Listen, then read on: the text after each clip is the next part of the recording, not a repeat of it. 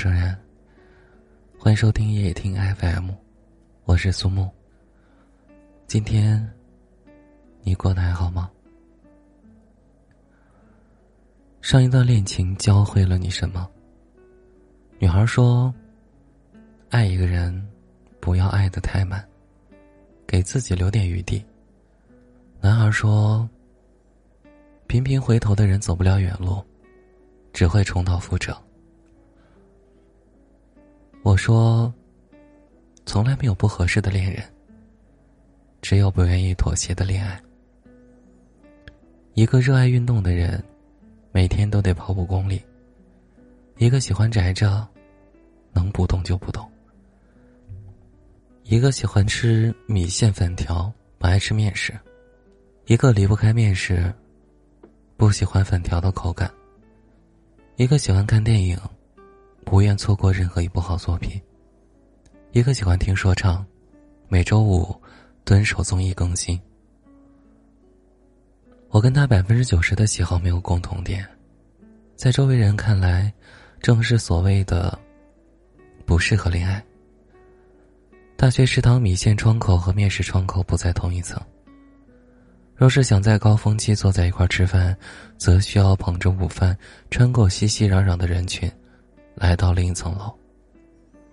正当纠结的时候，他向我疯狂安利三楼油泼面的正宗味道。我不禁有些好奇，他永远都吃不腻的美食的味道。也希望能通过尝试他喜欢的食物，来拉近两人之间的感情。距离上一次吃面已经过去了很多年，我仍然记得沾满花生酱的粘稠的口感。而这次的油泼面十分的好吃，口感筋道，每一根面条都很入味。从接受油泼面开始，我端着盆子跨越楼层的频率逐渐降低。后来，他带我尝试更多的北方美食，比如羊肉泡馍、肉夹馍、铁锅炖。他说，每次吃到不错的美食，都会在备忘录记录下来，下次带我一起来。恋爱总要有一个人妥协，适当的妥协能打磨恋情中的不合适。毕业即将来临，我们商量未来要在哪个城市工作。他想回老家过安稳日子，我想留在资源充足的北京。又是不一样的选择，但是跟选择油泼面还是米线完全不一样，这决定了我们是分道扬镳。还是携手共进。这一次，我没有妥协，而是渴望他能妥协一次。可他仍然坚持回老家发展，于是我们分手了。朋友知道以后，一边陪伴着我，一边安慰道：“别难过，是因为你们本身就不合适。只有我明白，不是不合适，而是他更爱自己，所以不曾妥协。”当我邀请他试试某家很不错的过桥米线时，他摆了摆手说不愿意。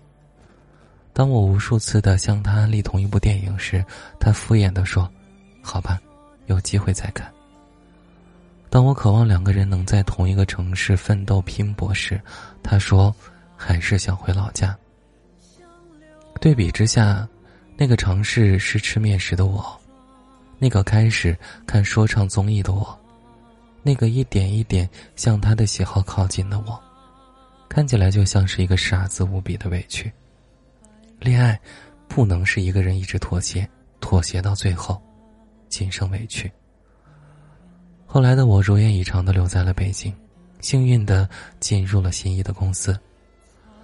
我的领导是一个充满了个性的女性，喜欢酷酷的西装，留着利落的短发。发出的笑声都是豪爽且透着感染力的。相比之下，他中指的戒指显得有些突兀，那是一枚走温柔风格的戒指。